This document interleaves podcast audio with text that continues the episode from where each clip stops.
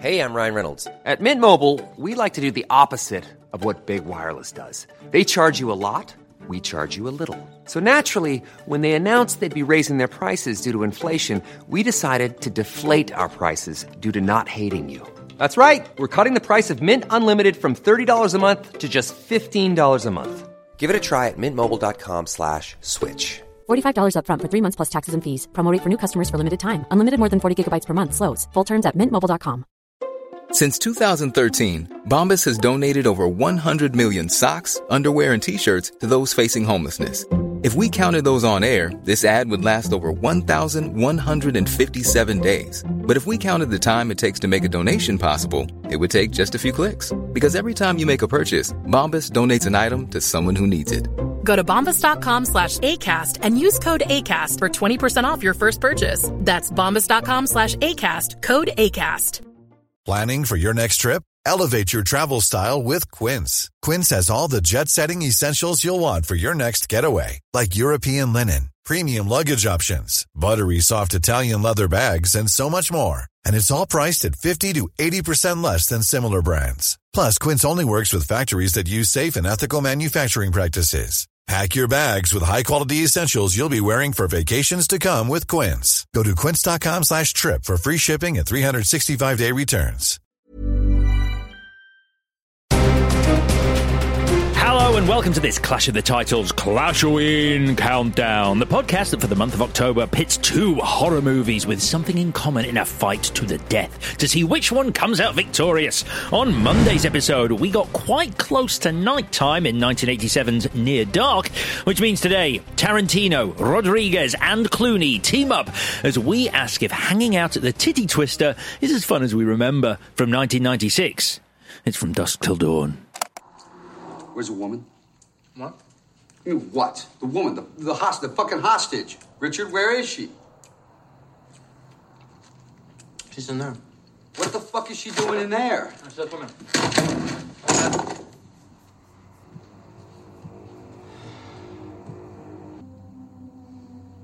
Richard, what's wrong with you? Before you flip out, okay, let me just explain what happened, Ex- all right? Explain it to me. I need an explanation. So, which film goes for the jugular and which will be dead by dawn, we'll know by the end of this show. So, let's get it on. Welcome to this Clash of the Titles. Clashoween Countdown. Ha, ha, ha, ha.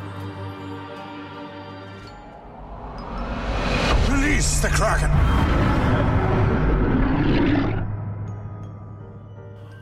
All right, Clash Butters, let's get poddling. I'm Alex Zane. I'm Vicky Cromson. I'm Chris Tilly. It's quite cute. yeah, I like it. Reversioning the old, uh, all right, Ramblers, let's get rambling. Oh, is that what that is? Yeah, a different take on it. A different take on it. Welcome to part two of this week's Clashoween countdown as we count down to the greatest night of the year, All Hallows Eve. And of course, coming up is the verdict as to which is the better film, Near Dark. Or from dusk till dawn. But before that, it's time to dip into the digital mailbag and a weekly review from one of you. And again, thank you to every single person who takes the time to review the show. It is hugely appreciated by the three of us. Take it away, Chris Tilly, aka Chris Thrilly. Uh, this review comes from R.S. McCall and it's entitled Love Movies, so it's a must listen. And R.S. McCall writes, I fear as this podcast rises to the top of all charts available, my choice will get lost in the distance. I'll never get to hear Venom, Venom versus, versus Upgrade. Keep up the great work. It's a good pairing, and we will do it. There is, Yeah. there is no better pairing for those two films than those films. Yeah. No, I guess what delayed it slightly is like, what do we do Robocop with? What are you thinking we do RoboCop with? Upgrade. It's a man who wakes up and he's got a friggin' he's a robot body man.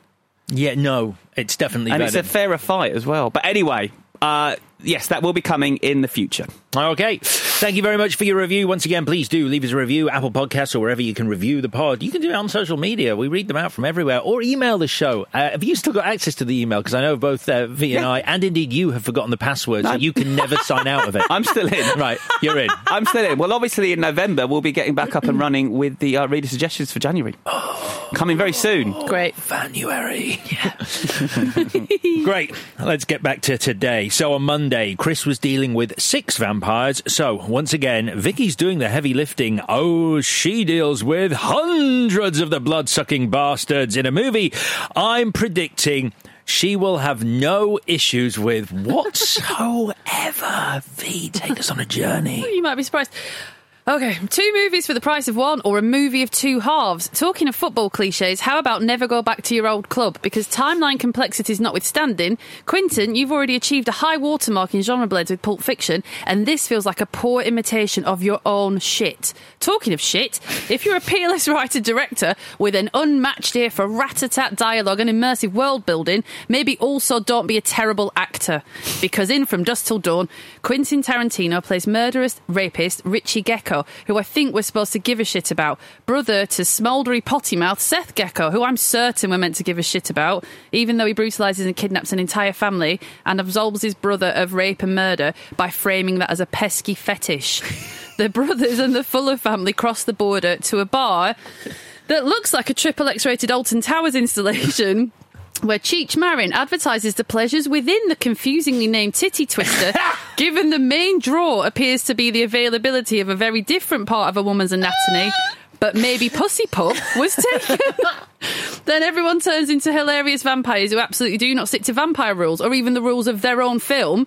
They're more like random zombies. And absolutely no one seems to have a plan apart from George Clooney, whose whole plan is fuck you, beautiful children's Dr. Doug Ross. I'm a movie star now, so I hold a gun a bit sideways and crack wise and leave Juliette Lewis in the dust because next stop, Batman, apparently. Woo! It's brilliant, isn't it? I mean, yes, I love that. You captured the essence of From Dusk Till Dawn. Thanks, Alex. Um, I saw this when I was a student. I saw it after Pulp Fiction and Reservoir Dogs, but that, obviously, but I didn't see Pulp Fiction and Reservoir Dogs when they came out. Um, but, and I knew it was a mashup, so it didn't have that. Oh my god! Okay. Like I knew what I was getting into, um, which I think is important. What about you? Did you enjoy it when you saw it as a student? Ah, I mean, I, I feel more uh, down on it now. I think I was like, yeah, fine, whatever. Like, I liked it, and it is fun. Yeah. Um, but basically, the problems I had with it then have sort of intensified as I've. I've myself ossified and Yeah. become Yeah, yeah. much more. You could say articulate. You could say angry. Mm. I don't know. It's the second, but do go on. But I think you're going to be surprised the focus of my rage, possibly because I just cannot be fucking arsed with all the other stuff. Okay. Is very much, ve- very focused on a certain acting performance. Okay, so people should know that the other stuff isn't getting a pass. You just can't be fucked to go into it. Yeah, right. Because it's just, at this point, mm. you know. Uh, go on, sorry, I cut you off. So I I heard about this. I don't know who got to see it because obviously it was an 18 when it came out of the cinema. Someone had seen it at school, and the only thing that they said, bless them, was yeah, at halfway through. It really changes, but no one said into a fucking vampire movie. That's brilliant. So when I finally got round to seeing this, uh, God, I'd have been 16, uh, around sort of mid-teens, and we rented it on video. We didn't know it was a vampire movie. Me and my friends watched it, and obviously it immediately became one of the greatest movies we'd ever watched Of course, together. yeah. because we were teenage boys and at that point this was just Mm. awesome george clooney's a badass. Wow that tattoo is fucking cool because not everyone had them at that point. They weren't like david beckham's got one now. It's like at that point it was like that's sick. Wow and george clooney Oh, and he cultural hold- appropriation. he holds his gun sideways, A badass. and so, yeah, it was just, it was this mad, mad movie, and we loved it. And this is the first time I've watched it since being a 16 year old. And while perhaps my rage isn't as pronounced as yours, I too went, Holy fuck! Uh-oh. Holy fuck! This is a different movie. and then I watched a behind-the-scenes documentary, Full Tilt Boogie, last night, which is on Apple. If you want to watch it, uh, which I would suggest you watch because it's fascinating and it's rare to see such a candid making of documentary. It's mad the stuff that's in there. Oh, well done for watching that. Glad you found it. When did you Um, see it? I saw this. Uh, well, this was super exciting. It was the new Quentin Tarantino film, and it starred George Clooney. I loved ER. Yeah, me I couldn't wait to see him in a movie. Like this was an exciting moment to see your favourite TV star in a movie. But it was my first year at uni. I had better things to do than go to the cinema, so I didn't see it at the cinema. I watched it on video, and I thought it was great. Apart from Quentin Tarantino's acting and Quentin Tarantino's character. Yeah. I found it. Un- I found that aspect of it unwatchable, and it's the reason I haven't gone back to it. Mm. In the years since, and obviously, you know, it's so much second tier Tarantino as well. If you're going to watch Tarantino film, it ain't going to be this one. Hmm. Um, but yeah, so that is my history with the film. It is crazy, isn't it? I mean, I don't think it affected me as much at the time. I do remember the bedroom scene with Gloria when I was watching that as a kid, and that I remember thinking, "This is awful." Mm. It's just, it's insane. You touched on it. I mean, what they what they're clearly going for is a George and Lenny of Mice Yeah, and yeah. Men vibe, except that when Lenny kills the girl in of Mice and Men, it's an accident, and he, doesn't get he gets killed for it, doesn't he? Yeah, he dies. Well, he he hugs her too hard, and Yeah. then George is like, "Oh, what have you done?" Yeah, yeah, exactly. Certainly, and in this, like, it's like this. Do, do you think this is the same Quentin? it's fucking not. For a film this much fun and that is simply there for entertainment, I don't think it should be a plot point. Um, I think you can find something else for Richie to do that makes him a bad guy. Yeah. and it's just it's just makes the film a bit unwatchable to me. That I know that scene's coming, and then I know that he's done that thing. Yeah. Um, to be fair, they said it's there because to, to because they don't want us to think these are likable, roguish criminals. We're supposed to be be fine when Richie dies. Yeah. But for me, it's just I don't know. It just doesn't. I don't think it has a place in in, in a film that's this much fun. But but you said it. It's like, but then i i that's fine. All of that's fine. But then they do. The film does make you, if not sympathetic for Richie, sympathetic for Seth having lost Richie when mm-hmm. he's like, "No one touched him. You've touched him. I'll fucking kill you. I'm going to do this." It's Yeah. like it's like, what do you care? He's a rapist and a murderer. Yeah. You must know that. Yeah, he does know it. But he's just like, just don't do it. He's basically saying, don't do it again. But how does he know it? Like, I, I, I was trying to work it out because I was like, there's got to be some logic behind this. Like, has he been in jail so long? Because Richie's obviously broken him, broken him out of jail, and they've gone on this rampage. So is it like he's been in jail so long he doesn't realise that Richie has reached this level of depravity? Yeah. Because why then would he even think to leave him on his own with the hostage in a motel room if he knew what Richie was capable of and this was going to happen? But then that's even worse because we will talk about it. But it's like it, when Seth comes home to the hotel and sees Gloria on the bed, he could turn his brother in. He could do that. Hmm. He could say, "Do you know what? This is much more than I was expecting, which is why I left you alone with her in the first place. I know you're a little bit like trigger happy, but we're not doing this." But he's like, he t- takes him by the face and he's like, "I love you. Just can you not do that? We're off." Oh, Well, they're- they're God, in- you haven't done it a bloody again, Yeah, have you, it's mate? madness. Well, their intent, whether it was they they nailed it or not, was that you have you should have a problem with Seth from that point onwards as well. The fact that he shrugs it off Yeah. and and sticks by his brother, you should have a problem with Richie and Seth. That was their intent. That's what they say on the commentary. That's why they wrote that scene the way they did. But it's just I don't know. I don't feel like it has any place. It's nasty business, is Yes. what it is. yeah. I mean, it's a testament to just how charming an actor George Clooney is, even in this, that you get past that with him and you do want him to survive at the end, or at least I do, that I'm still taken with him as a kind of anti hero. That I'm like, yeah. It's because it's George Clooney and he somehow manages to get away with it by being Clooney and Sure, having that yeah, organic yeah. fucking charm. Have you met him, Chris? No. I haven't met him. I did him for I did him I did him for Monuments Men, and um, His best film. he it's it's it is quite incredible to be in his presence because he just has this aura. Like he came in sort of in this black sharp suit, sits down, chucks his scarf on the table, this silk scarf on the table in front of him. He's like, "Hey, what's going on?" And I'm like, "Nothing. What is going on with you?" Uh, let me tell you a little bit about this film. Great. Although this is quite well known, isn't it? Um, and it's what I said before about the timeline. I'm just going to do a little bit about that. So, in 1990, um, renowned special effects makeup artist Robert Kurtzman, who loves driving movies, low budget movies like Assault on Precinct 13, he has got a treatment and he needs a writer to write that up into a script. Um, and he wanted it to showcase his effects expertise as well. So he he hires some dude who works in a fucking video shop, aka Quentin Tarantino. Um, and it's like, oh, that's like a fairy tale kind of thing. But in fairness, Quentin Tarantino's script samples that Robert Kurtzman read are Natural Born Killers, True Romance, and Reservoir Dogs. so it's like, yeah, you got the job. it's fair enough.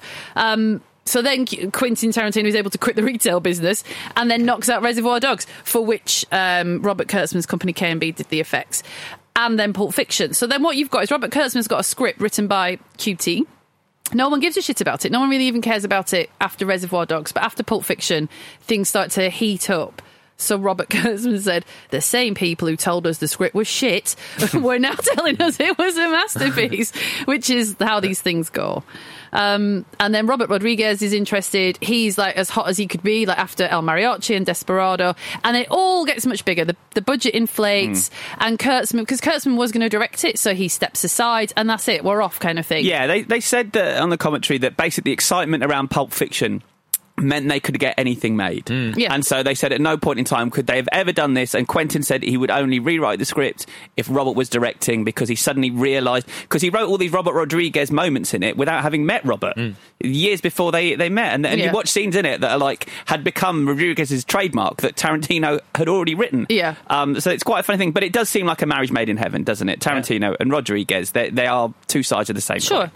Uh, casting Quentin Tarantino is in it. That's wrong. Shouldn't be in it. So uh, here's my hot take on that. Uh, I do think it's wrong to have him in a movie he's written because it makes the whole thing feel very self-indulgent. Sure. In a way that you sort of go, is this a bit ropey because you're in it and you're just like you're not going to change your own dialogue. Like if if you weren't in it like would you have been more on the writing side of things? A little more like this doesn't work I'll, I'll mm-hmm. improve this and because you're in it you're just like hey I'm a movie star now. I think I've thought about it so much, and I'm not going to articulate it brilliantly. And it's not fair to put all this on Quentin Tarantino, but because let's just be really shallow and really basic for a second, because he doesn't look like George Clooney, he is like one of us, kind of thing. Like he's just a geek and he did good and he's fucking, he's incredibly talented. It's not like us in that way, but you know what I mean. Like he's got a gift.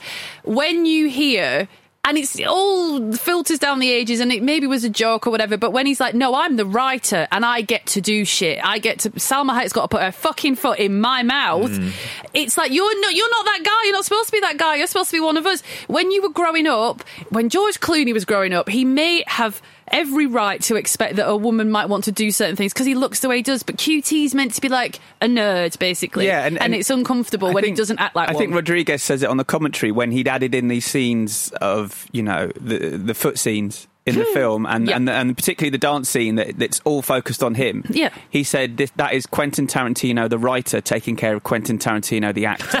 what and it, that is gross It is a bit. I will say, I, you both said it. I really, and I- I've seen him in other things, and I do think he's uh, almost impossible to watch sometimes. I do not find him that bad here. I actually think this is quite good from Quentin Tarantino. I think there's one moment where he's absolutely brilliant and you wouldn't want it to be played by anybody else. Mm. And it's when he says to Gloria, Do you want to come and sit on the bed and watch TV? When it's directly Mm. take, connected. take your shoes off. Yeah. when it's directly, when Richie's performance is directly connected to his peccadillo, Mm. he's brilliant. Anything else, no.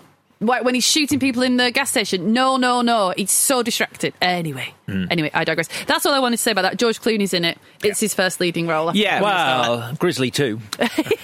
But um, Tarantino said that because Tarantino was obviously a big ER fan, he got to direct an episode once he became famous. One of the great episodes of ER, the one with Ewan McGregor in. That's met- amazing. Amazing, amazing. But it's, it's, a, it's a Quentin Tarantino film in ER, which is such a cool thing about it. But that's where he met George Clooney. But he said, watching ER, there was a scene where. Um, uh, Dr. Ross realizes that the, the, the father of a patient in the waiting room is a paedophile, and he and he, he storms out and he punches him in the face. And he said, "That's when I knew he could be Seth." The thing is, Doctor Doctor Ross is a children's doctor, and it's, so it's very difficult. I understand if you're George Clooney, you want to bury Doug Ross and trample all over him, but it's just the fact. It's such a fun cliche. He's smoking hot always, and he looks after sick kids. I mean, it's it's he hard. got he got criticised at the time for doing the head wobble in ER. Like it, it was head wobbling acting he would do, which which directors were, were trying to stop him doing. And it's interesting. I've got some Rodriguez quotes later about how he tried to make him into a movie star and how he tried to make him look. Pow- He's always shot from from below and looking up at him. And he Yeah, just wanted there's to, a lot of that. He wanted to make him powerful, but he says on the commentary, "If I can't make a movie star out of George Clooney, I should go to jail." Sure. the only other casting note was uh, Tom Savini's in it, so course he is. second mention. and he's great. I He's mean, fucking Third brilliant. show in a row, yeah, it's great. He's better in this than he is in um uh, thingy. I forgot the name of it. What's your name, girlie? It's Kate. What's yours? Sex machine. Nice to meet you. He's really good in it. All right, that's all I've got. So, should we talk about the film? Mm. So, this opening scene with John Hawkes, who I love Yep. and would watch in anything. He's amazing. No, you had no idea he was in this. Neither did I. Because he wasn't famous then, was he? No. It's like, oh, it's that guy. completely forgotten. Yep. He's so good. And it is a bit of a shame that this scene where he's talking to the he's a ranger, isn't he? Um it's a shame that it's so good because the dialogue is like you're like, oh my god, it's Quentin Tarantino dialogue. Yeah, it's, pure Tarantino yeah, as well. It's, so good. Rodriguez said, apart from uh, the pussy scene, this is the scene that made him want to. The pussy speech. This is the scene that made him want to make the movie. Great. and and um, this is the only piece of casting that Robert Rodriguez demanded was Michael Parks, Right. Who obviously went on to use that character in Kill Bill and uh, and Planet Terror and Death Proof. But that was the one he said, "I've written this for Michael Parks. I know his speech patterns. Mm. You wait till you hear him speak these words. We've got to cast him." And of course they did. it's hypnotic. The pair of them are brilliant. It's great, but this is, I think, for me, watching it this time, this was my first sort of glimmer of this wasn't going to be the movie that I remember because it already, you lift up the hood of this movie and it's ugly underneath. The fact that they kill the clerk because Richie lies Yeah. and says to Seth, you know, he was, he, gave, said, "Help us," He, yeah. gave, he gave a sign, he gave a sign. Yeah. And like, you're like, and then they do, but they don't just kill him. It's like a fucking awful death where they set him on fire and he's Mm. still alive and he was playing ball with them and you're like this doesn't sit well Yeah. like it, it's fine if it's fucking natural born killers because that's Mickey and Mallory Knox but Yeah, you're never and they're meant to psychos. yeah Like it's fine. Like that's what you signed up for. Exactly. But here come these two that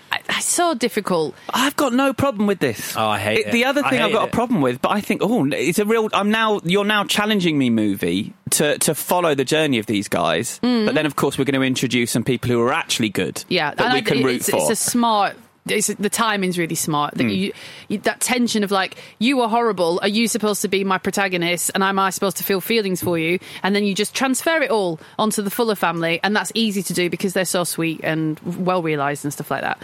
Um, so yeah, the, the tension, the exposition in that scene is all fantastic, Oh, and then so good. Quentin Tarantino turns up and ruins it. Nope. by being Quentin Tarantino, basically. Well, to be fair, this is maybe the best decision he made. Is his character had a lot of Quentin Tarantino. Rich had a lot of Quentin Tarantino dialogue here Right. that sounded like the way he talks. Yeah. And on set, he cut out all his own dialogue, so he's just got those whispering scenes in in Seth's ear, which is a smart move, I think. Yeah. I well, we'll come to it because I, I I read the uh, the original Quentin Tarantino screenplay for this in preparation for today, and there are certain bits that he's cut out that I've I've, I've brought with me today because I do think he cut out elements of Richie that would make us understand why Seth tolerates this uh, monster as a brother and has given him a pass and has let him out because he provides a relationship to Seth. He helps Seth in terms of what he says. Like in this, he's just a fucking devil on his shoulder causing chaos and causing issues. Whereas in the actual script, he provides it's a much more symbiotic relationship where Richie does things that help Seth. Interesting. So the brothers are off, and then the plot is off. Uh, You don't really know what the brothers want. I don't think at this point they've killed. You know, the, I, I think the the drip feed of information is good. It's very grown up. But we, eventually, we're going to go to El Rey and and all the rest of it. Um, but it kind of doesn't matter because. Um, you, you've got these. I think you're projecting a lot of John Travolta, Samuel L. Jackson onto the two of them. Like, just be them. Like, because George Clooney is very engaging, but he's like a hundred percent bona fide movie star, and Quentin Tarantino isn't. So it's a little bit patchy for me. Um, and like I said, I get the QT thing when they've got Gloria in the room, and he says, "Do you want to come and watch TV?" Because it's so creepy, and he's really good at that. You've got that. Uh, you've got that Wayne Gacy style news reporter as well, talking to John Saxon. Uh, playing yeah. the, uh, and it's Kelly Preston is the That's right. is the, yeah, is yeah, yeah. newscaster, yeah. And uh, uh, I, that's that's really interesting because I think that news report goes on a bit long, considering the FBI play no further part in Sure, this. yeah. But then I watched it and I thought about it, and I was like, well, actually, what it's doing, it's misdirection because it's basically it's saying this is going to be a chase movie. Yeah. Yeah. There's your big, there's John Saxon, the Yeah. FBI guy, the sheriff. They're, they're going to be chasing them down, and so you're like, oh, okay, so Do- that's what movie It's it is. doing the psycho thing where you think it's about the stolen money. yeah, exactly. Um, El Rey's interesting. Do you know where El Rey comes from? Uh, have you ever seen The Getaway? There's the Steve McQueen Getaway, the Alec Baldwin Getaway, Ugh, maybe. uh, both based on a Jim Thompson novel. So in that book and in both those films, the criminals they're trying to get to El Rey over the Mexican border, but El Rey's a man. El Rey's a Ah, person that has a sanctuary for criminals, Yeah. where you can live, but it actually turns into hell when you get there. Right. And so that's where that's where they've used that. That's why they've called it El Rey here. And and his TV station was called the El Rey Network. So this is Mm. El Rey's a big thing for Rodriguez. okay. and then you get Big Kahuna Burger. Yeah. In a oh yeah, I forgot about that. Um, so then we meet Harvey Keitel as Jacob and his kids Kate and Scott. Why were you laughing? Nothing. The, the one thing I will recommend, and I do recommend Full Tilt Boogie, uh, uh, unless you're a massive Harvey Keitel fan, in which case Yeah, don't, do not watch the interview that Harvey Keitel does in Full Tilt Boogie because Harvey Keitel to me is like he's just a guy who's kind of cool and like fundamentally he's sort of like yeah you know acting whatever. Oh my god, he does a monologue that I watched and I was like, and at the end he's gonna go. Joking. Of course, I don't think like that, but it's about the humanity of acting and finding this exquisite center and the stage and the unexpected. Mm-hmm. and it's so pretentious. I was like, no, Yeah. no, no. Oh, and then it just ends, and you're like, really? Wow, okay. They were worried that he would be too powerful an actor for the cast, Yeah, and that he would act them off the screen. And so they were they were really happy that he was able to do Meek. They didn't know if Harvey Keitel could do Meek, and he does Meek for some of this film. But Tarantino tells a weird story where he got he said I was gonna if if if Keitel wasn't gonna bow down to me and uh, bow down to Richie, then I was gonna bring a gun on set and I was gonna put real bullets in the gun and I was gonna point it at him so I'd feel the power, Harvey Keitel. so he could feel the power, and then and then I'd show him. And I'm like, why are you, what are you talking about? Oh, Don't do that. Watch, honestly, watch Full Tilt Boogie. There are so many bits in that that you're like, "Ah, why is has this not? Why hasn't this been pulled? This should not still be available. This is mad. I mean, it's like there is no film set on the planet that is like this anymore. Amazing. Not least because of the whole the whole union thing as well. It's it's honestly you put me onto it, Chris, but it's Yeah. a fascinating Was it, documentary. was it educational? Because one of the best books about filmmaking is Rebel Without a Crew that he wrote about El Mariachi. And then I remember watching this at the time and it was like, wow, I feel like I'm learning a lot here. Yeah, it's very very Yeah, much like he's, that. re- he's really good like that. Good teacher. Uh, we will talk about motorhomes after a short break. Yay!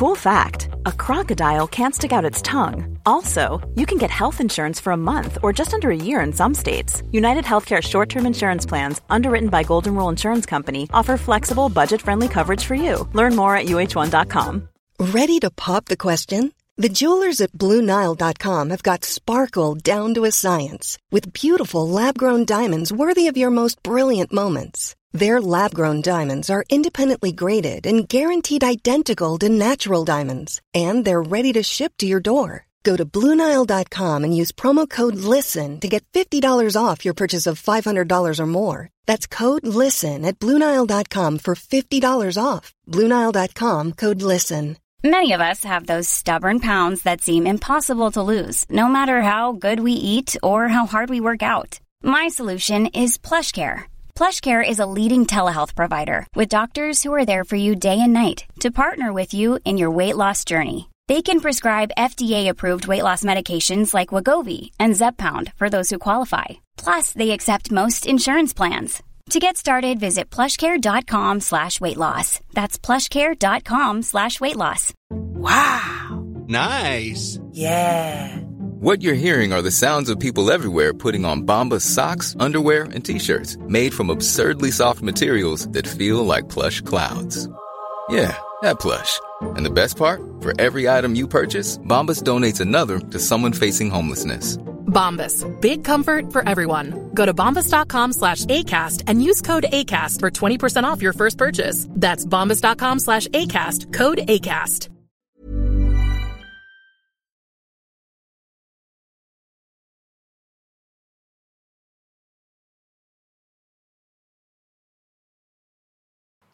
All right, so the Fuller family, they've got a motorhome.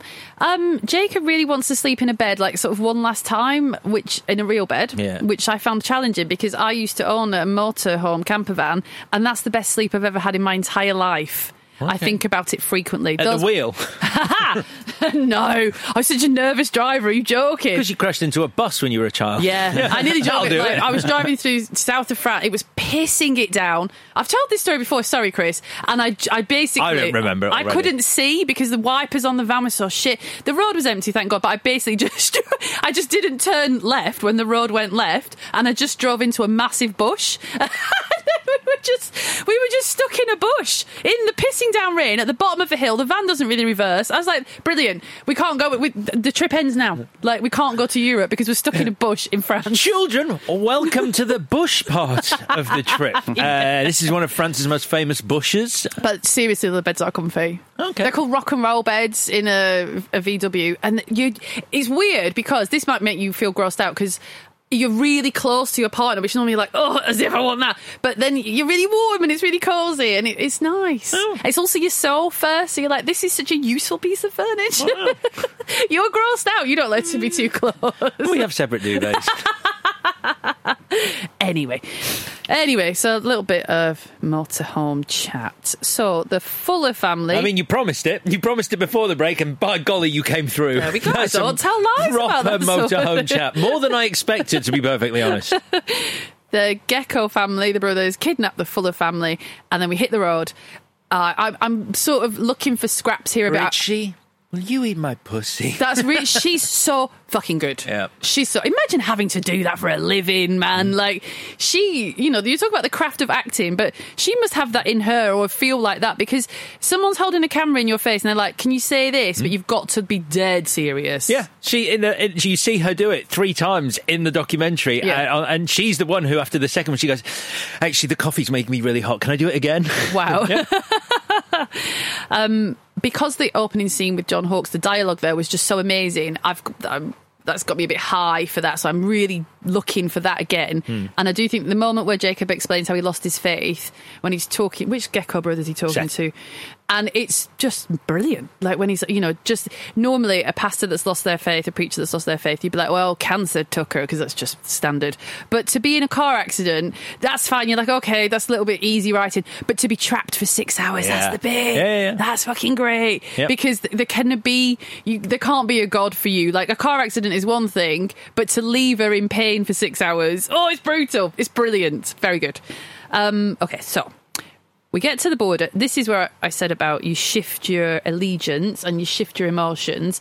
Because we've had quite a good look at Jacob's life, and because Kate and Scott seem quite well realised, so I love the scene where Scott is trying to convince his dad to tell the mm. Border Patrol that they're being held hostage, and Kate is in the bathroom, and they're just really good. And you switch your sympathies to that family, and you hope that they survive, hmm. and you're still happy to watch the geckos. Obviously, all the problems with Richie, but it's a fun ride to be with them. But all that pressure to care about them, I think, is relieved, which is good. Smart move. I do like the bit with Richie when he's in the bathroom and he keeps raising his voice. Like he doesn't even like you realise just how He's a burden, he yeah. is. Like the fact that he's shouting and then Seth obviously has to knock him out. which is satisfying for you because you're like, God fucking hit him because Yeah. he's obviously irritating.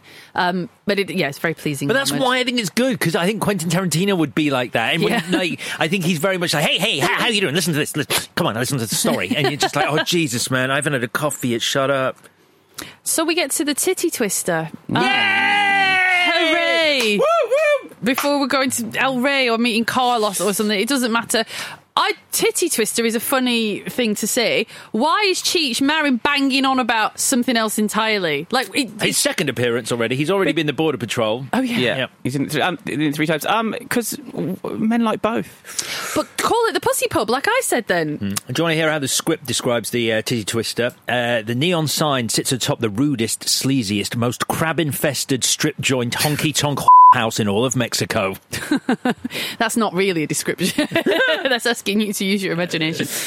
But anyway, we're inside. There's. Uh, Do you want to know what else he says? This is this. Is, I do- this I is, do, yeah. This is, this is uh, set in the scene outside uh, in the parking lot. A biker and a truck driver beat the shit out of each other. One with a pipe, the other with a hammer. A second biker fucks a titty twist against the wall. I liked it um, uh, when Danny Trejo, as Razor Charlie behind the bar, is sort of trying to get them to leave, and I think, oh, he's trying to protect these people. I thought he was being good, and then I thought, oh no, hold on, Mm-hmm. they don't want to, they don't want clientele in there that have families that will be missed and will come looking. Ooh, clever. Oh, okay. Truck drivers Nobody's going to miss them. Long haul truck drivers, and Oh, so I that's the victims they want. They don't want a young family because that'll that'll bring the police and questions. Oh, that's clever. I'd yeah, not seen that. was my all. reading of that anyway. So there's a speech that Richie gives to Seth as they're walking into the Titty Twister, which is what I was talking about earlier, where uh, Richie actually says to S- uh, he, he says, "Where are you?" And Seth is like, "I'm here with you." And Richie says, "No, you're not. You're sipping margaritas in El Rey, but we're not in El Rey. We're here, getting ready to go in there. You're so pleased with yourself about getting into Mexico. You think the job's down. It ain't. Get back on the clock. That's a fuck with you bar. We hang around there for a couple of hours. In all likelihood, we'll get fuck with, fucked with. So get your shit together, brother." Which, if that was included, you'd be like. That's what Richie does. Yeah. When Seth is away with the fairies or thinks a job's done, Richie grounds him and makes him aware of the fact that it's not over. And you put that in, you're like, okay. Mm-hmm. So that's the thing that he provides Seth with. It makes sense because when Seth goes into the bar, he's having a bit of a man off. He's like, "Have a drink with me." Have a. He's like, "I'm obviously going to drink all of this." Hmm. And you think, "Well, you you are working, so Yeah. why would you do that?" Like it's quite um, fatalistic. But anyway, like I said, so there's some sexy dancing, and then the sexiest of all is Salma Hayek's. How do you say this? Santanico Pandemonium. Is that correct? Um, she said in an interview there was no choreography, and you can fucking tell. I think it's such a mistake to not put a fucking dance number in there. Like it's all in front of you. Like she can dance, everyone can dance. We've got a band, an actual, you know, a she's all that moment. Mm-hmm. You know, of course, to which I'm So referring. what are you talking about? What's the problem with what she does? She's not dancing. She's just avoiding a snake. Like, I mean, she should do a dance that you can do. What sort of dance? I don't know what. What's A what's sexy A dance. tap number? I, d- I The Charleston? I, well, I'll, I'll do the dance from She's All That, whatever. I think it's great. Yeah, Do think it's- you? It's It's really sort, of, it's sort of very because the bar is kind of scuzzy and low rent, and it's sort of like, it, it, like it's sort of like very improvised, and she's just in tune with Tito and the Tar- and Tarantula's music. Yeah. and, yeah, like I, I don't know. I don't- mean, that's I not just a teenage boy who watched this and went, "Go on." Uh, bullshit. Um, but whatever. no, honestly, There's- like, there's I definitely watched an it now. I really, I don't know. I just think Seth's like, that's what I call a show. And it's like, is it? It's it just was a it was terrific. It was a terrific show. she licks the end of her leg. Can you imagine? she does do that. She licks the end of her leg. Who needs choreography? That's amazing. so, if you were in that scene, uh, Chris, so we've got uh, Seth Gecko going, now that's what I call a fucking show. and you go, that was terrific. Terrific, That was Sam, the word. absolutely terrific. Um, we have mentioned this, but Quentin Tarantino, the man, gets to indulge his foot fetish because he's the writer. We didn't know at the time that it was going to become such a I thing. know it's very Yeah. uncomfortable now because he. Oh, I don't know. Put it in my mouth. Put it in my mouth. Put it in my mouth. Now, now, now. Mouth, go, foot. Mm. because I'm the writer. Blurk. I feel anyway, like he's trying to damage us all mentally with this, with this, the constant pushing of it. of the foot thing. Yeah. I mean, I'm all w- w- I'm all for everyone having their kinks, but I just feel like Sure. I'm a bit pushed on me. It's just it doesn't get much mainstream exposure, I guess, and No, he's, he's doing his bit. the vanguard. He's doing his yeah. So anyway, guess what? They're all vampires. There's there's some stuff with Ke- I've read a bit about them going, oh, it's Stockholm syndrome, and it's like, well, that's very clever, but it's not though. So she, she so a vampire's going to get Richie, Richie, the fucking the bad one, Yep. and she's like, Richie, watch out! And it's like, why would you do that? You'd be like, eat him, fucking eat him. Like he has sexually threatened me, and he keeps staring at my feet, so he's got. Go. like, I don't mind the, the you know the the Stockholm syndrome thing, but it's not earned. You can't just say it is. It's this is where me and Quentin Tarantino differ i- in one of many ways. But like the idea of loving feet that much is like it's, it makes me feel a bit sick. And when she puts her foot in his mouth, oh my god, it's like that has been on the floor. That is covered in grit and Yeah, dust and bar grit, fluff. It's gross. I did wonder. I felt bad for you because he's like, yeah, he's like the other side of the. Like you couldn't hate them more, you couldn't love them more, Hmm. and there we are. But then it didn't ruin it for you when you were sixteen, did it? No, No. no, God, no, no. I hadn't really sort of developed this uh, absolute hatred of feet. At, Well, that's uh, interesting. So you had a bad experience. it's a later thing, yeah. I think it's sort of seeing more feet when I got older and sort of gnarled feet. Children's feet are sort of at least they have that sort of like They're very peachy. yeah, like, yeah, plump. yeah. And then the yeah nails go yellow as people get older, and you know skin hardens. And Mm-hmm. Athletes, it's the disgusting things feet, absolutely disgusting. The movie takes a bit of a nosedive in terms of dialogue. Yeah, it does. In terms of a lot of stuff, um, it is fun and, and visually it's fun. I knew that there was a gimmick coming, and I wanted the. It, it is a film of two halves, and one half is, is shit, basically. So we've got to kill all the vampires, and then we team up with Sex Machine and Frost. There's some fun kills, like impaling a vampire on each of a Mm, table leg. Love that. Hilarious, like I really, really good. I like the fact the band suddenly have a human guitar. That's brilliant. good. Where did that come from? I don't care. It looks cool. But to be this person, it's just rules, man. Like I need when you're dealing with first of all, you're dealing with vampires. It's okay if we're not going to stick to vampire rules. I'm not going to get my knickers in a twist about that. Mm. But you you've got you've got stuff happening in the film, your own film, that you don't stick to. So some of them melt straight away, some of them don't. Mm. Later, Some of them on- turn fast, some of them turn fast. slow. Har- Harvey Jacobs like I think I've got up to an hour based on fucking what? Like- Frost uh, Frost dies of fright. Uh, Yeah. In the script, uh, Chet Pussy, when he swallows the crucifix, it doesn't happen in the film, but he kills himself Right. in the script because of the pain. But yeah, later on we get them exploding, melting. One turns into a rat dog. The, the, the script that Rodriguez said he read um, had all hell breaks loose, and there was less than a page of description. So they were just making all this shit up, or it got added in by Tarantino. I'm sure in the version you. But, but you're right. It's it, it's almost throwing too much at the screen. Yeah. So we're not going to bother with dialogue or plot anymore. There's no plot anymore. Yeah. This is just chaos and it's fine for five minutes but i think it just goes on too long and we need to pull it back No and one has a plan. have No one ever says they they go to all the trouble of making Seth's speech isn't that funny. Where he's like, "What do we know about vampires? Let's just say, you know, let's for Yeah. a minute accept that vampires are real." get some rules No one ever says, "Oh, we've just got to wait till morning." That you need, you've got to put a clock on it.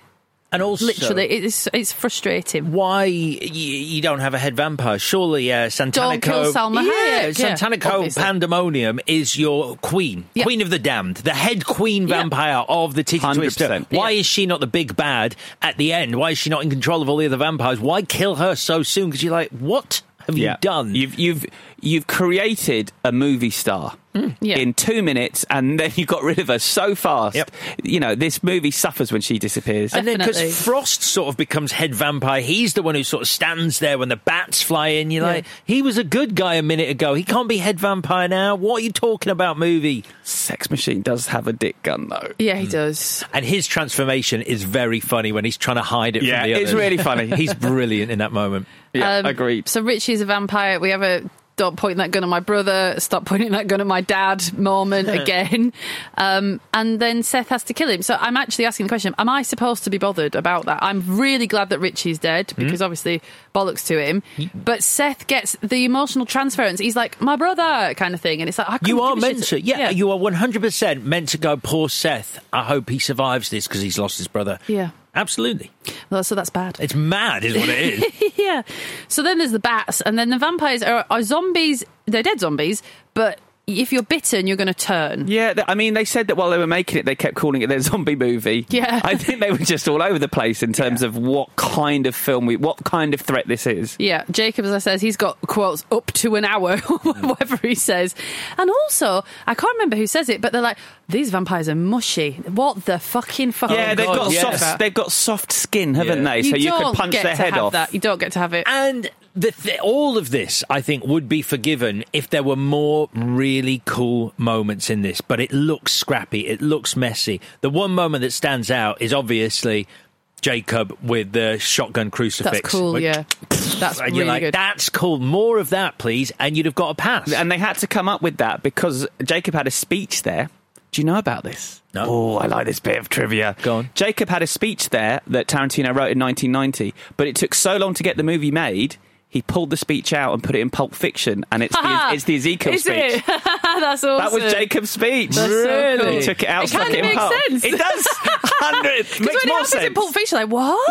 Hmm. Yeah, okay. Makes more sense here. Makes Yeah. so much more sense. Rodriguez must have been like, oh God, really? Okay, okay. But he came up with a cool thing. You know, the cross the cross shotgun is a really good idea. You know, the tooling up. I, I do like water pistols filled with holy water. Yeah. that's a fun conceit. And I think from a script perspective, you as kind of daft and chaotic and uh, script wise a little bit shit that the second half is what i think would have happened not saying i know this you get to the end scene and one of the write the writers like wouldn't it be awesome if we had a preacher because then we can bless the holy water? Then you work backwards from there. Okay let's have a preacher in it. A shit script would have been like bar person you're a preacher bless, bless the holy water. But what we've done is take jacob put him, make him central to the whole thing and give him a cool story where he's lost his faith and he has to rediscover his faith in order to bless the holy water. That is good writing. If it happened like that, if it didn't, then whatever. But it is, you, they, they so could have just stuck a preacher in there and Mm. got him to bless the water, but they didn't and they did it properly. That's true. And I like it. Yeah. Um, yeah, the bats are here. The the gun crossing, which is awesome, gets a bit A team, and so we're tooling up with The, the, pneumatic stakes quite Yeah, fun. I do like that. I'm really surprised that for this action they they use this choir and orchestral score when I feel like you would have a heavy rock score here, mm. and Yeah. I feel like Robert Rodriguez would do that. I was quite shocked by the musical choice once the the, the Mexican band are gone. Yeah.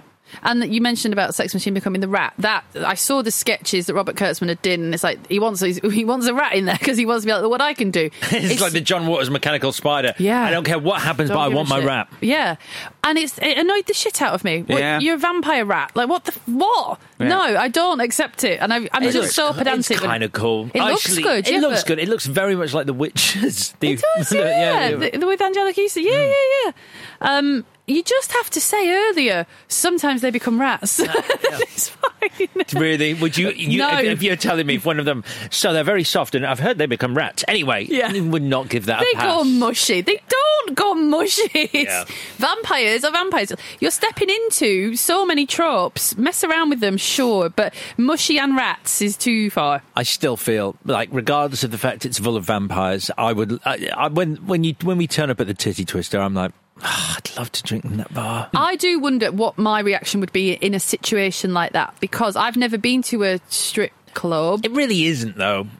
It's not a strip club. Like the, the No, it's a bar with dancers. It's a bar with dancers. A bar with topless dancers. Like you know, you know, they're not in your face. No, I've been I've been to bars with dancers, put, but the dancers put her foot in his mouth. That's Yeah. quite in your face. the dancers are always gay men, and then this, I was like, w- w- "This is a brilliant space. Like this is fine." But I've never been in a club with a a, a woman dancing Okay. in a cage kind of environment. Well, I mean, we can What we doing change the venue tonight. Yeah. Yeah, that's true. We haven't what, picked a venue. Yeah, what think you we do? a What you doing after? I guess. Honestly, I, I don't know if there, there, there must still be some in London. Stringfellow still open? I don't. I, I don't. don't The world has changed so much. yeah. I wonder if they still exist. Let us know. Peter, Peter, if you're listening, is he dead? Did he die? I don't know. He's dead. He's definitely dead. Um, One hundred percent. Um, but uh, that could be uh, Wednesday's clash question uh, on Twitter. Oh, did you do the? Have you have you done the one yet for last week? No, I haven't done the one for last week, but Okay. I'll, I, do if you want me to take charge on Wednesday, I'll be like strip clubs. Discuss. What is Wednesday's clash question? I Yeah. don't even know. Every Wednesday, someone well, well, Chris was in charge. I sort of let it fall by the wayside, but uh, he asked a question on Has he been Twitter. doing that for like three So years? it's the Clash Q. oh. If if you're if you had a baby and it came out and it was a zombie, would you kill it? this came up whilst we once we'd lost you and we couldn't ask you it. I think I even texted you it, but you never got back to me. That is a brilliant moment. Yeah. Would I kill it? Yeah. No. Oh, you keep a zombie baby? Yeah. Oh, so- Yeah. Oh, and then, then the world ends. Well done. Fucking selfish. Have some balls. Um, oh, I'm sorry, I missed that. Uh, okay, so Jacob dies It and was a Scott great dies. moment.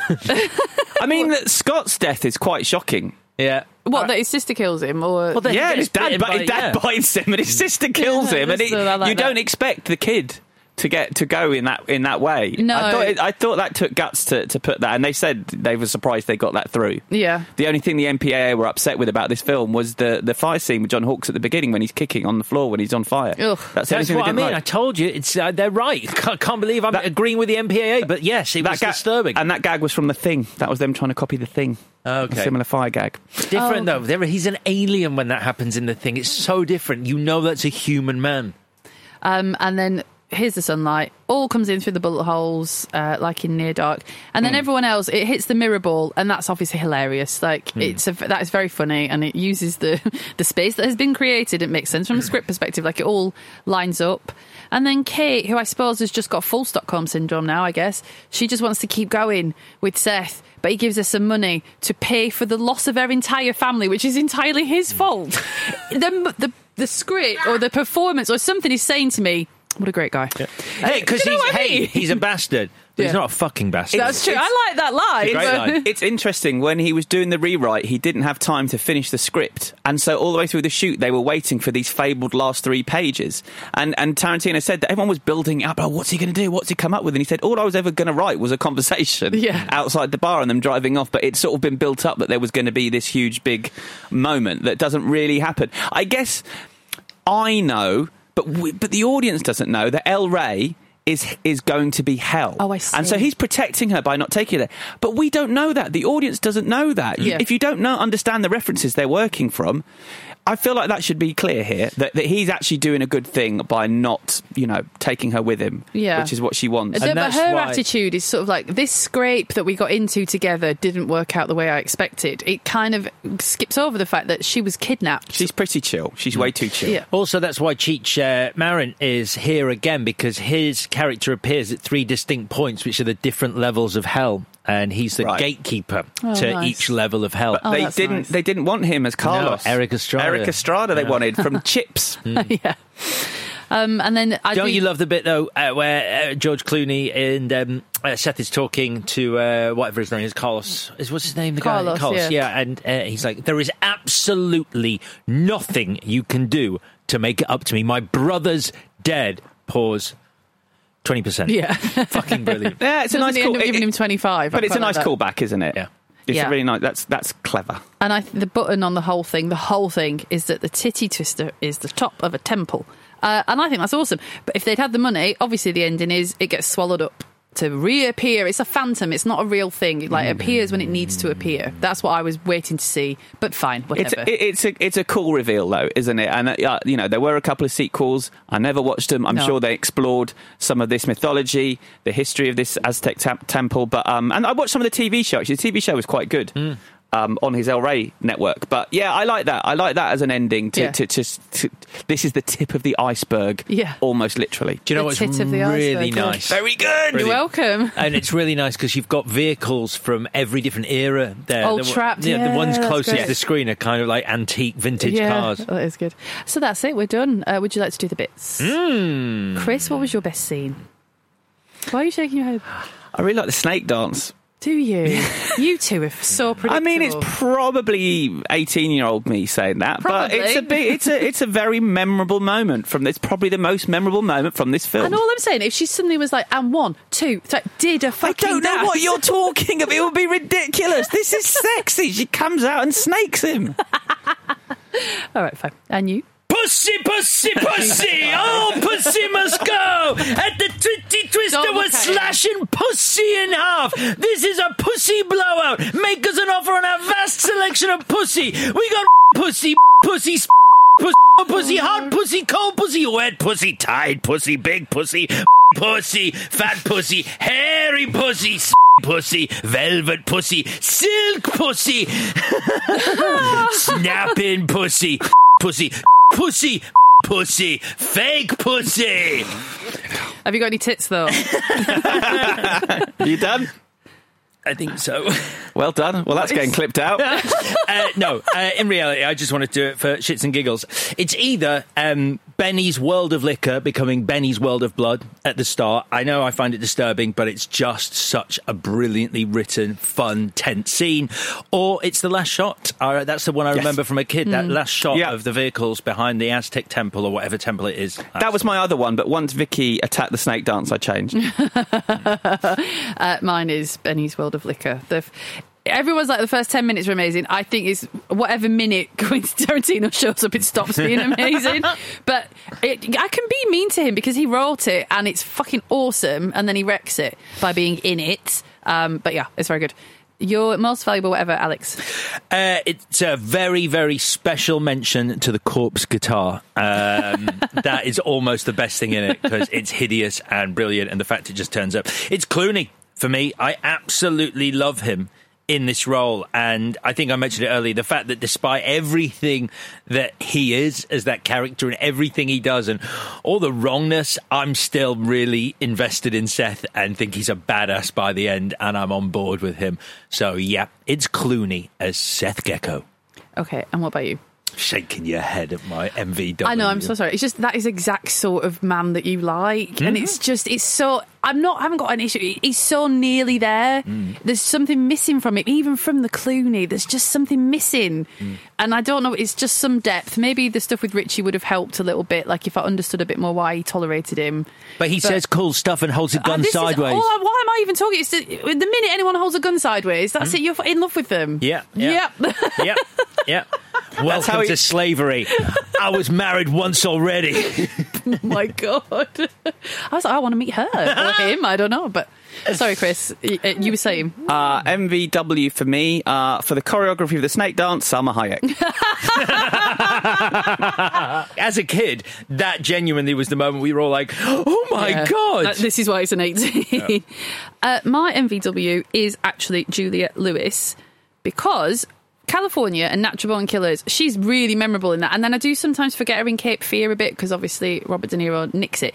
So I'd forgotten that she can be so sweet and so innocent and she just got like amazing range. Like she is so mm. pure in this. And then in those films, she's really not. And she does nearly act everyone else off the screen. As even Clooney, and obviously especially Quentin Tarantino. Harvey Keitel is also very awesome. Mm. And that's that. Uh, what would you change, Alex? Uh, do not try and make us care for a rapist and murderer, please. Thank you very much. Is that it? That's it. Yeah, it's just a mad, mad thing that the film does. And I understood what Chris said at the start about you're not meant to like these guys. It's like, but are you meant to hate them? yeah.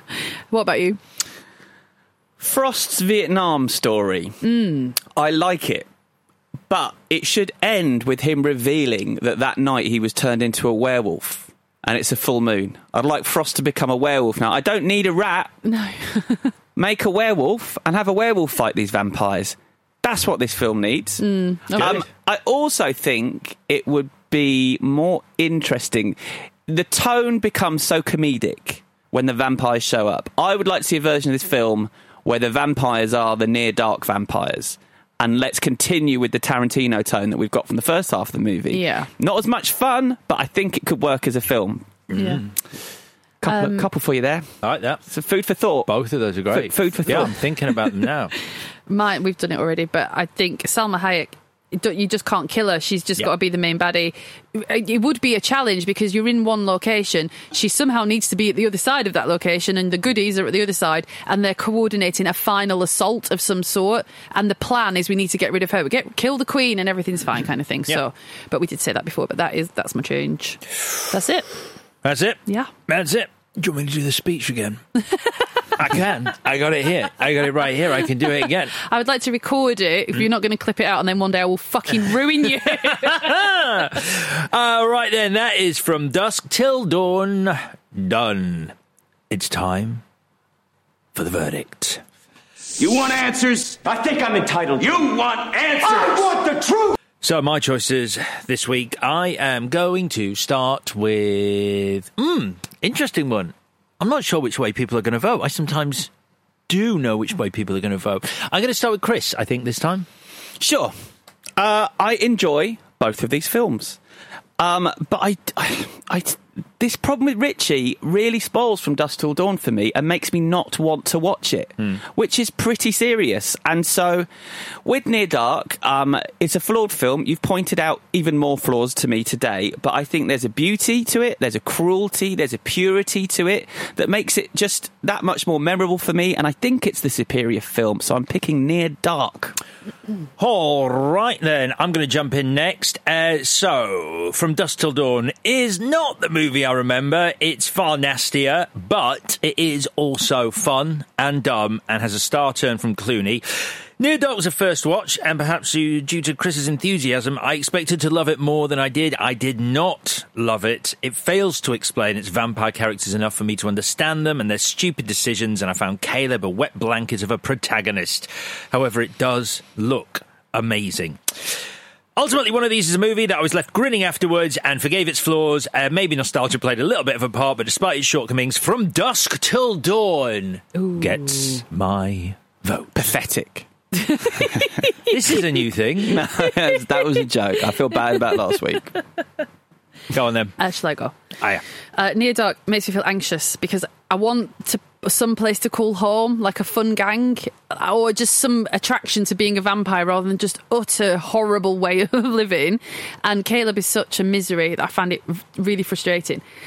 And Dusk Till Dawn, obviously, it's very flawed, but it is good fun.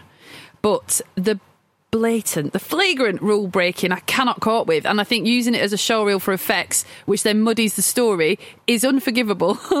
and the good half is the criminal half by some distance, but that's ruined by underdeveloped character work, uh, which actually wouldn't be an issue if the geckos were John Travolta and Samuel L. Jackson, but they're not. So I think Near Dark, for those reasons, is better. so Near Dark. That's a weak win for Near Dark. a weak win for Near Dark. I know. But a win, nevertheless. Boo! It was close. It was close. Boo, you Yeah. guys. Boo, you guys. Near Dark is the win. Boo! Pathetic. New thing that we're all doing, apparently. Pathetic. Only when you pick the film you're in.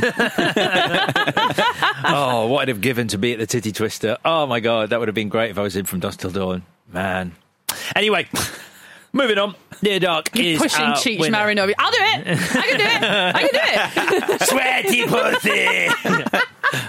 bloody? Do I have to say the bloody one? Snapping pussy. Yeah, I can do that. Yeah, I might do that. I wonder if we. Uh, I need to find a reason to do that. A space somewhere to do that. I, I can't help you. right then, uh, let's move away from me getting myself in even more trouble and look ahead to next week. Uh, reminder, congratulations, Near Dark, it's our winner. If you disagree and think From Dusk Till Dawn should have won, or you agree that these are fucking losers and think Near Dark was the right choice, uh, then Sorry, you. fucking losers. I didn't say that.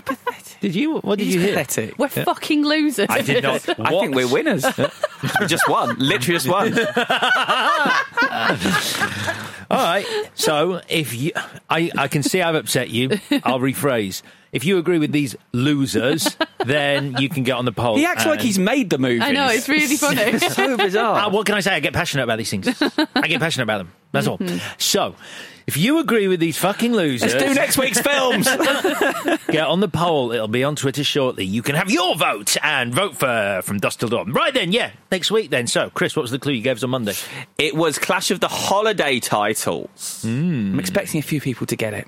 Yeah, I think that's gettable. Uh, so, wrong way round, but we do them chronological order. So, on Monday, Vicky will be talking us through Black Christmas. That's the original Black Christmas from 1974, is it? Correct. Yep.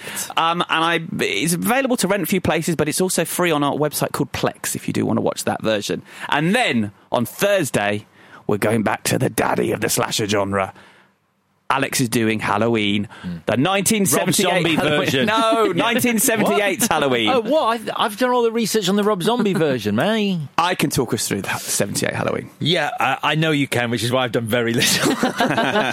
very little prep. Uh, all right. What a great way to end Clashoween, but not really because we've got a slightly longer Clashoween. Yeah, and I could, I could tell you where Halloween is uh, available, but you've all seen it. What's the point? It's available everywhere. It is available everywhere. So that is our next week. Our final Clashoween countdown is 1974's Black Christmas versus 1978 Halloween. Right then. Zombies, uh, witches, zombies, and now vampires. It's the turn of the slashers next week. We'll be back on Monday as we begin that pairing with Black Christmas. Until then, please do subscribe if you haven't already. Get in touch with us on Twitter if you'd like to. The Twitter polls on there, the Clash Q, which I believe this week is about strip bars and whether they're still available. Uh, it's, it's Peter Stringfellow still alive. Uh, he's, he's not. He died in 2018. It's it's a big week on. Uh, I didn't kill him. It's fine. a big week on Twitter for us. So uh, find us at ClashPod. Uh, have a lovely weekend, and we'll speak to you on Monday. Bye bye. Clash of the Titles is a stack production and part of the ACAST Creator Network.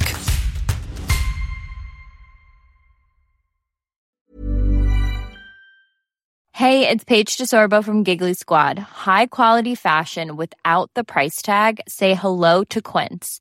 I'm snagging high-end essentials like cozy cashmere sweaters, sleek leather jackets, fine jewelry, and so much more. With Quince being 50 to 80% less than similar brands. And they partner with factories that prioritize safe, ethical, and responsible manufacturing. I love that. Luxury quality within reach. Go to quince.com slash style to get free shipping and 365 day returns on your next order.